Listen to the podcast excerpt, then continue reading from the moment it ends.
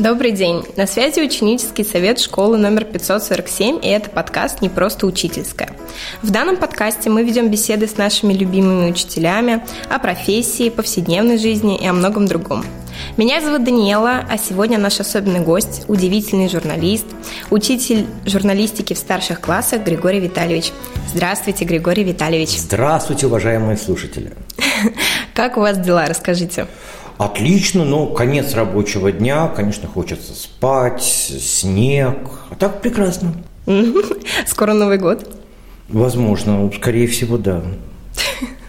Ну так, предугадываете, да? Ну, я по некоторым данным, скорее всего, будет та отметка времени, которая в большинстве культур, не во всех, воспринимается как наступление Нового года. Скажем, более корректно, да? Ну, посмотрим, как Новый будет. Год, Дай Новый бог. год, ну, господи, немножко стрелки передвинулись. Хорошо, тогда перейдем к вашей профессии. А как вы определяете для себя журналистику? Что это? Если давать короткую формулировку, я бы перефразировал известное высказывание про науку. Не помню кто, приписывают академику Арцемовичу, сказал, что наука – это удовлетворение собственного любопытства за государственный счет. Журналистика – это удовлетворение собственного любопытства за счет читателей, зрителей, слушателей. В идеале, конечно. Не в идеале это просветительско-развлекательная работа, где немножко от шоу, немножко от проповеди, немножко от поисков себя. Не знаю, мне сложно говорить, журналисты же разные, я вообще себя до конца журналистом не То считаю. есть журналистика – это все понемногу.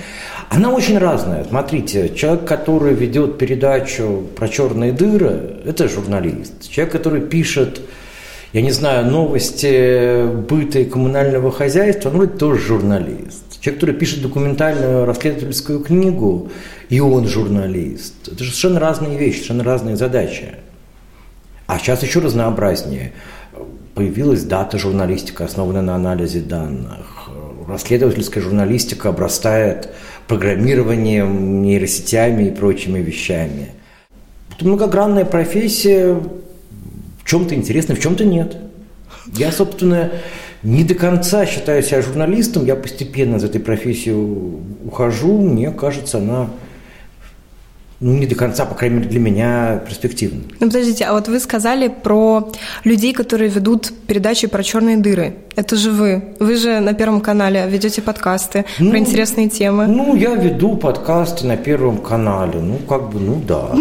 А вы так говорите, как будто, ну, ладно, бывает. Ну да, ну мне, работа в школе гораздо интереснее, чем подкасты на Первом канале. Ну, пригласили, ну, я там что-то говорю, что-то спрашиваю. Ну, я не могу сказать, что это какая-то вот значимая веха моей биографии, и что меня это как-то вдохновляет.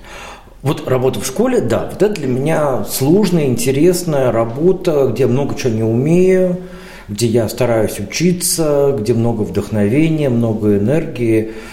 Вот мне это важнее. А какую роль, по-вашему, играет современная школа в жизни общества? Огромную, всегда играла огромную. Школа – это не просто машина для передачи знаний, это в интернете можно найти, а скорее такой большой инструмент социализации. И я вижу свою миссию в школе придумывать и реализовывать какие-то ну, интересные, полезные, важные форматы социализации. А учитывая, что у нас школа довольно свободная и гибкая, много чего получается. Например, в 11 классах, хотя предмет называется медиажурналистика, я понял, что моим одиннадцатиклассникам не очень, может быть, и надо учиться писать заметки или какую-нибудь стенгазету делать, а проблема у них профессиональная ориентация с выбором себя, куда пойти, а 11 класс. И в этом году мы развлекаемся тем, что на каждый урок я приглашаю через Zoom представителей разных интересных им профессий, сценаристов, переводчиков, преподавателей, филологов. И эти люди рассказывают, как они до такой жизни дошли, где они учились, какие есть проблемы в профессии, какие есть преимущества у профессии. Мне кажется, это полезно. Ничего себе, у вас уроки интересные. Заходите. Zoom. Обязательно скинете мне потом там расписание, когда ведете. А нужны ли журналисты в наше время, если вот вы рассказываете про профессии детям? Ну, давайте раз, разделим это на две части. Первое, нужны ли журналисты, второе, нужно ли журналистское образование. Это два разных вопроса. У меня образование совсем не журналистское. А какое? Информационные технологии, ну, что-то в районе искусственного интеллекта, но когда я учился, это было довольно древние технологии, после появления нейросетей они во многом стали неактуальными. А журфаки, я считаю, это скорее зло, по крайней мере, как бакалавриат. Я бы советовал слушателям, если они думают про поступление на журфак, все-таки ориентироваться на какую-то более фундаментальную специальность, лучше гуманитарную, наверное, или, естественно, научную, если вытяните там. Историки, психологи и так далее. Лучше всего вообще биологи. Многие журналисты, Познер тот же самый, он биолог. А уже если вы дозрели, то в магистратуре идти на журналиста. Ну, кстати, психологами то же самое, или с педагогами. То есть нарастить какой-то базис, а дальше уже в магистратуре его доводить до какой-то более конкретной задачи. Профессия журналиста, ну, одновременно все-таки в стране у нас все сложно, скажем так вот мягко, чтобы цензура не вмешалась, но и слово цензура уже ясно, что сложно. А второе, конечно, низкий спрос на медиа, и потому что вообще низкий уровень общественной активности, и потому что все-таки есть блоги, соцсети и так далее. Вот лично вы, не для профессиональной ориентации, а просто так для себя, много читаете СМИ? На самом деле, когда вылазит уведомление, может быть, почитаю, но так сама не залажу. Вот когда я был в вашем возрасте, был, был такой бум общественной активности, перестройка, и реально у киосков стояли очереди за газетами, и статьи обсуждали. Но сейчас совершенно другое время. Вот вряд ли я вам скажу, ой, вы знаете, я почитал такую интересную статью про что-то. Ну, это маловероятно. Ну и плюс очень много специализированной информации. Я могу сказать кому-то, вот я прочитал такое про черные дыры, или вот я там сегодня читал какую-то статью про механизмы памяти, но вам это будет неинтересно, это будет интересно тому, кто интересуется там наукой, психологией или чем-то еще. Но ведь журналисты, они же в разных сферах бывают. И вот да. какие наиболее востребованные сейчас вот даже несмотря на эту немягкую, так сказать, ситуацию. Ну, на немягкую ситуацию, конечно, будут востребованы специализированные журналисты, например, научные журналисты. Потому что интерес к науке в России высокий среди широкой аудитории. Спрос пока превышает предложение, как ни странно, уже не так, как 10 лет назад, но все равно желающих читать про науку много, а пишущих про нее мало. Например, я думаю, что будет интересно людям культурная журналистика, а есть совсем отраслевые. Кто-то читает про машины, кто-то читает про ремонт, кто-то читает про кулинарию, а кто-то еще более узко, кто-то читает про ремонт деревянных домов строго или про веганскую кулинарию строго. И такие журналисты тоже нужны, у них есть какая-то аудитория. Ну да, каждый же человек, у него свои какие-то интересы. Но в целом журфак – это скорее зло, вот мой тезис. Я бы не советовал туда поступать. Ну хорошо, а давайте немного отойдем от э, журналистики. Насколько мы знаем и мы следим за вами. Ого. Будьте аккуратнее. Ого. А вы на кого работаете? Это же секрет. Э, расскажите нам о проекте «Летняя школа». Что это вообще, для кого предназначено? О, о про это я люблю рассказывать. А, ну, смотрите, ну, во-первых, само название проекта, оно немножко наглое, потому что все летние школы в стране обычно называются как летняя школа лингвистики, угу. летняя школа МГУ, летняя школа чего-то. А мы, как действительно наглые люди, назвались летняя школа просто. Ну, во-первых, потому что мы очень большие, там больше тысячи человек единовременно. Очень разнонаправленные, там 30 с лишним направлений обычно, от ядерной физики до театра, кино, журналистики, медицины, педагогики и много чего еще. Это такой полевой лагерь с палатками на берегу Волги. Правда, для работы и учебы у нас корпуса бывшего пионерского лагеря ядерного института в Дубне. Угу. И такое возникает на месяц государства в государстве – мы все сами себе обеспечиваем, сами готовку, охрану, уборку, полностью у нас даже профессора режут картошку на обед, когда ну, к дежурству приходят. То есть такой чисто кемпинг, да? Ну, не чисто кемпинг, потому что кемпинг все-таки служит для отдыха. А здесь скорее такое рабочее пространство, такой Познание. коворкинг, скорее, на хакатон, коворкинг на свежем воздухе.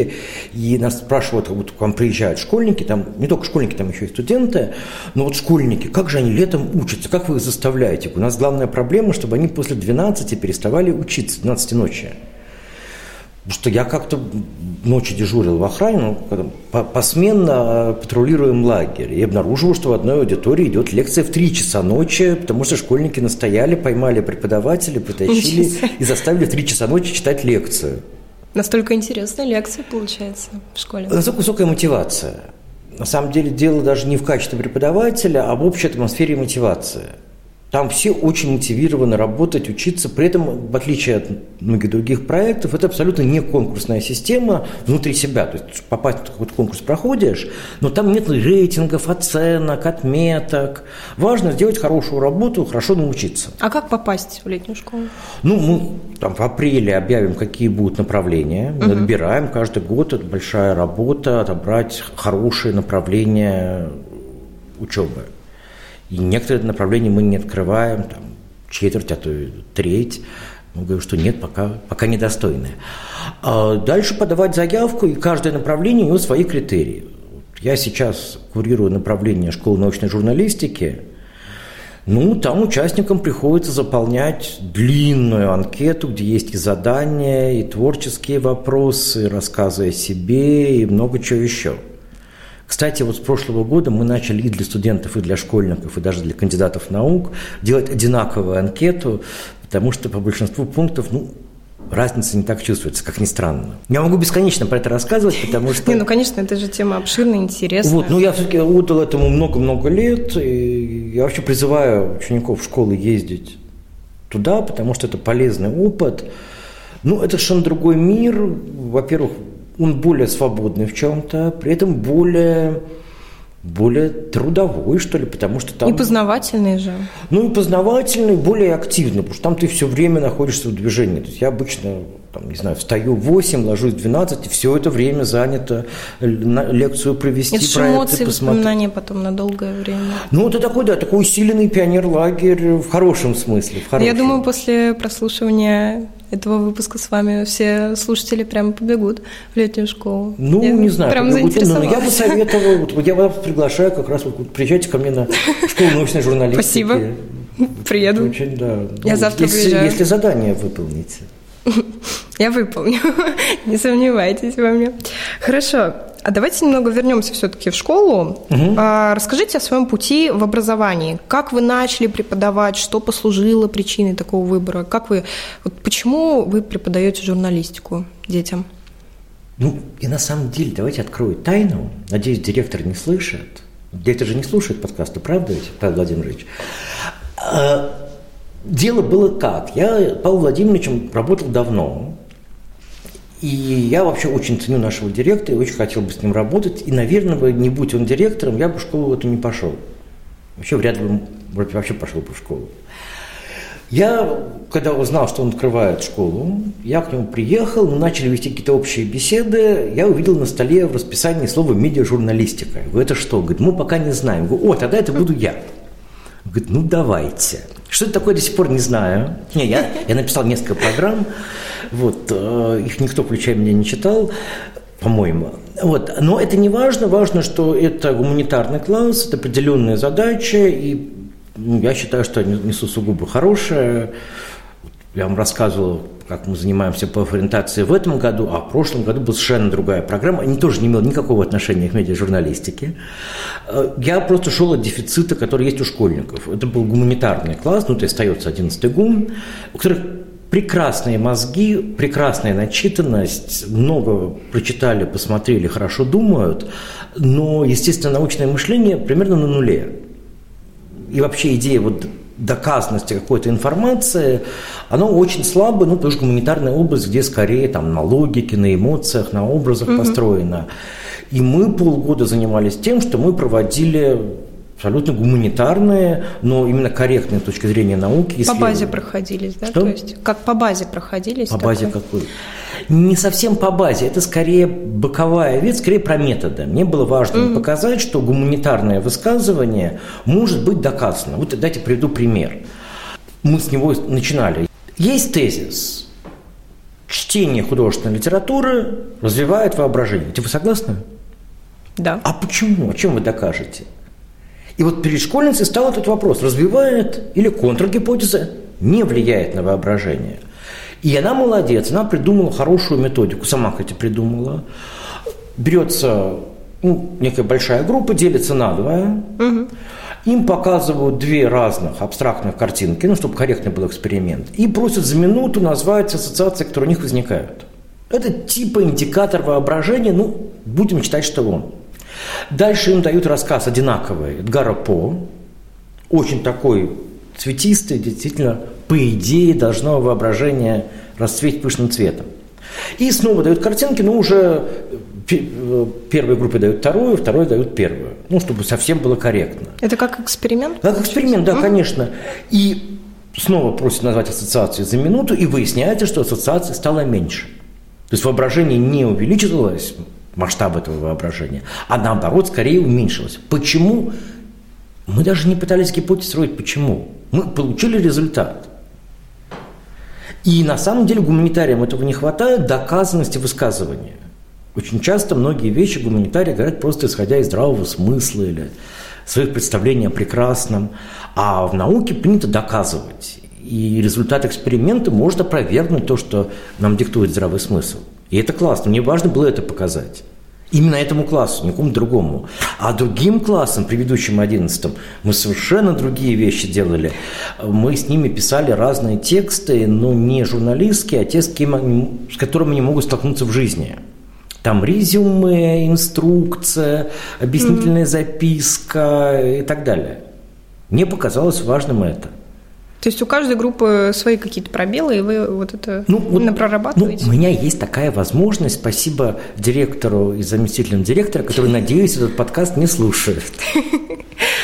А как вы заставляете если так можно грубо сказать, слушать себя, свою аудиторию, что в подкастах, что на уроках? Ну, заставлять-то я не очень заставляю. Кому надо, тот слушает, скажем так. Ну, все, кто хочет, тот слушает. Э, ну, не, в классе, понятно, ну, нам другая немножко история. Это все-таки подкаст включают те, кто хочет слушать. Или там журнал, который, который я возглавляю, читают те, кто хочет его читать. Если они его купили, заплатили деньги, ну, значит, они этот журнал хотят читать. Чем мне их заставлять?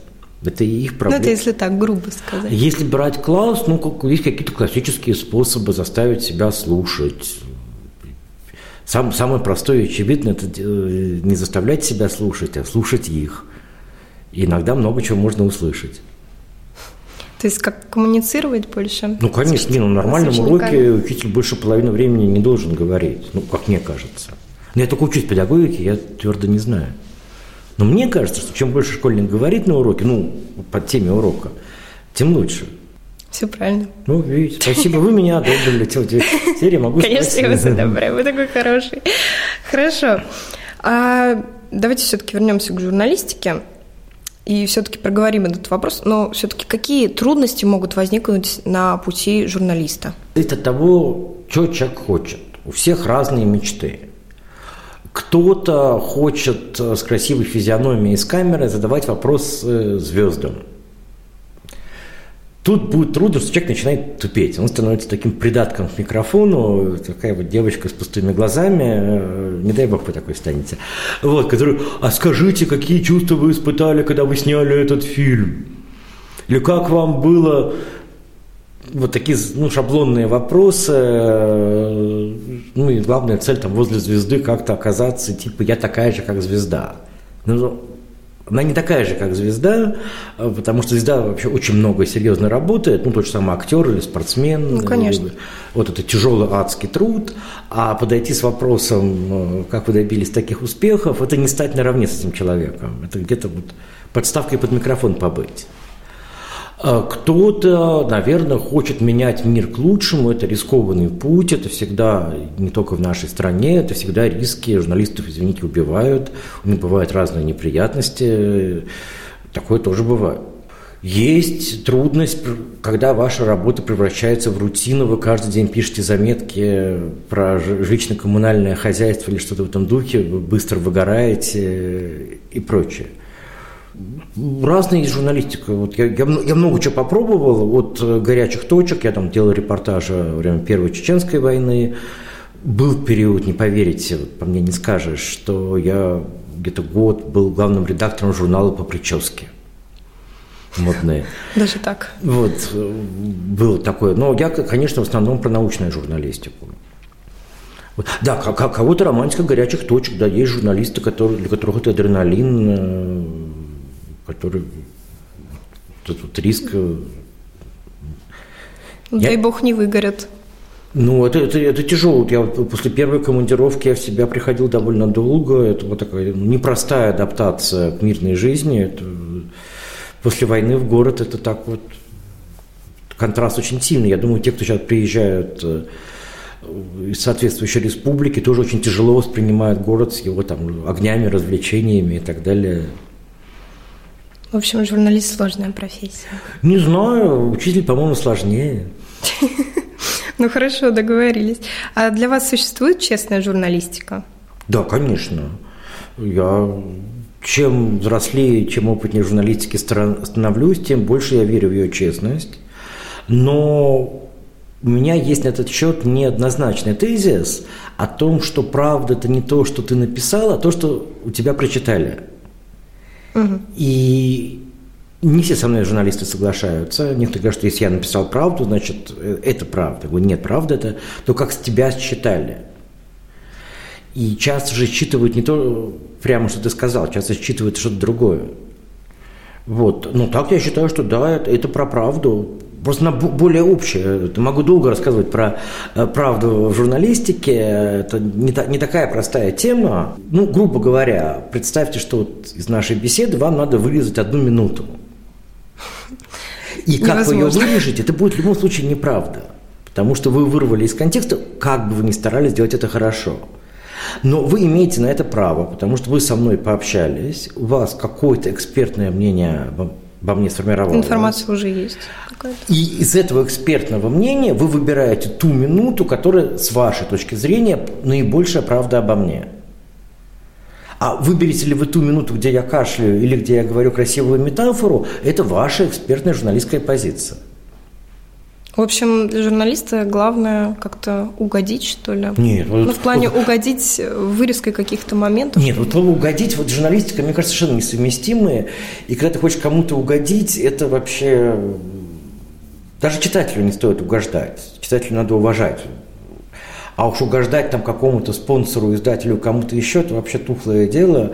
Кстати, поэтому я считаю, что школьная журналистика – тоже зло, как и журфаки потому что издатель и объект публикации совпадают. И возникает конфликт интересов, и просто в теории это не может быть хорошо.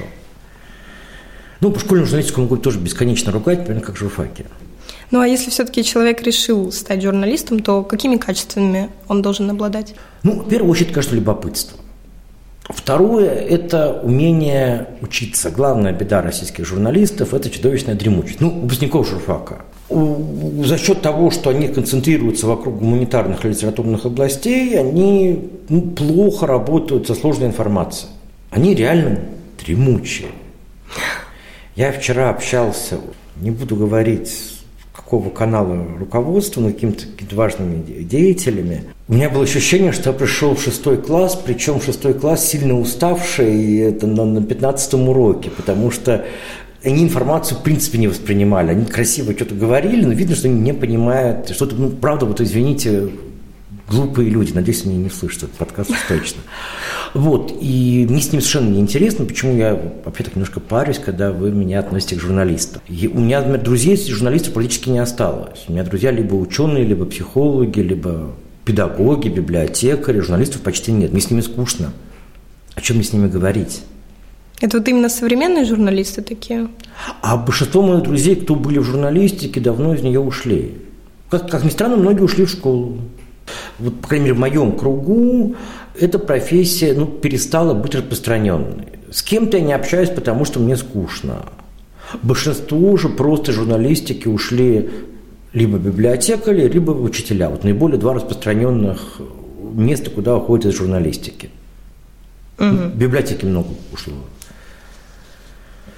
Вот, и я поэтому сохраняю с ними отношения, но мы обсуждаем уже другие темы. Другие. Вот Я там, на днях встречался со своей бывшей студенткой, которая у меня когда-то проходила практику по журналистике. Ну что, классный руководитель, бегает там на замену, что-то уроки ведет. Хорошо, и тогда перейдем все-таки уже к заключению. А чем же учителя все-таки занимаются в учительской? Ох, ну смотрите, я вот сегодня сидел в учительской. Угу. И ваше наблюдение? Сегодня, удачно, удачный день. Во-первых, сегодня было почти мало учителей, все сегодня по урокам были. Как-то они буквально на, на минуту забегали. Рядом со мной сидела одна учительница, долго проверяла работы по, по математике. Я успел немножко поотвечать на письма и немножко э, подготовиться к проектам общественных коммуникаций. Мы хотим сделать такие инструктирующие, мотивирующие видео. Вот я успел немножко написать сценарий для этого видео. Так, в основном, в основном проверяют работы, заполняют бумаги, подписывают какие-то журналы, инструктажа. То есть, ничего секретного нет, тем более, что учительская прозрачные стены. Вы можете встать и посмотреть, чем они там занимаются. Вы даже можете зайти, у нас, по-моему, школьники свободно заходят в учительскую. Это вот советские времена, это была такая дубовая, не знаю, там еще сосновая дверь, куда было не, не проникнуть. Так, хорошо. Ладно, спасибо вам большое, Григорий Витальевич. Вы очень хороший человек. Мне очень понравилось с вами беседовать. Откуда вы знаете? Я вижу. Вот, с вами была я, ведущая Даниэла и Григорий Витальевич. Спасибо, Даниэла. Спасибо тех, кто нас дослушал до конца.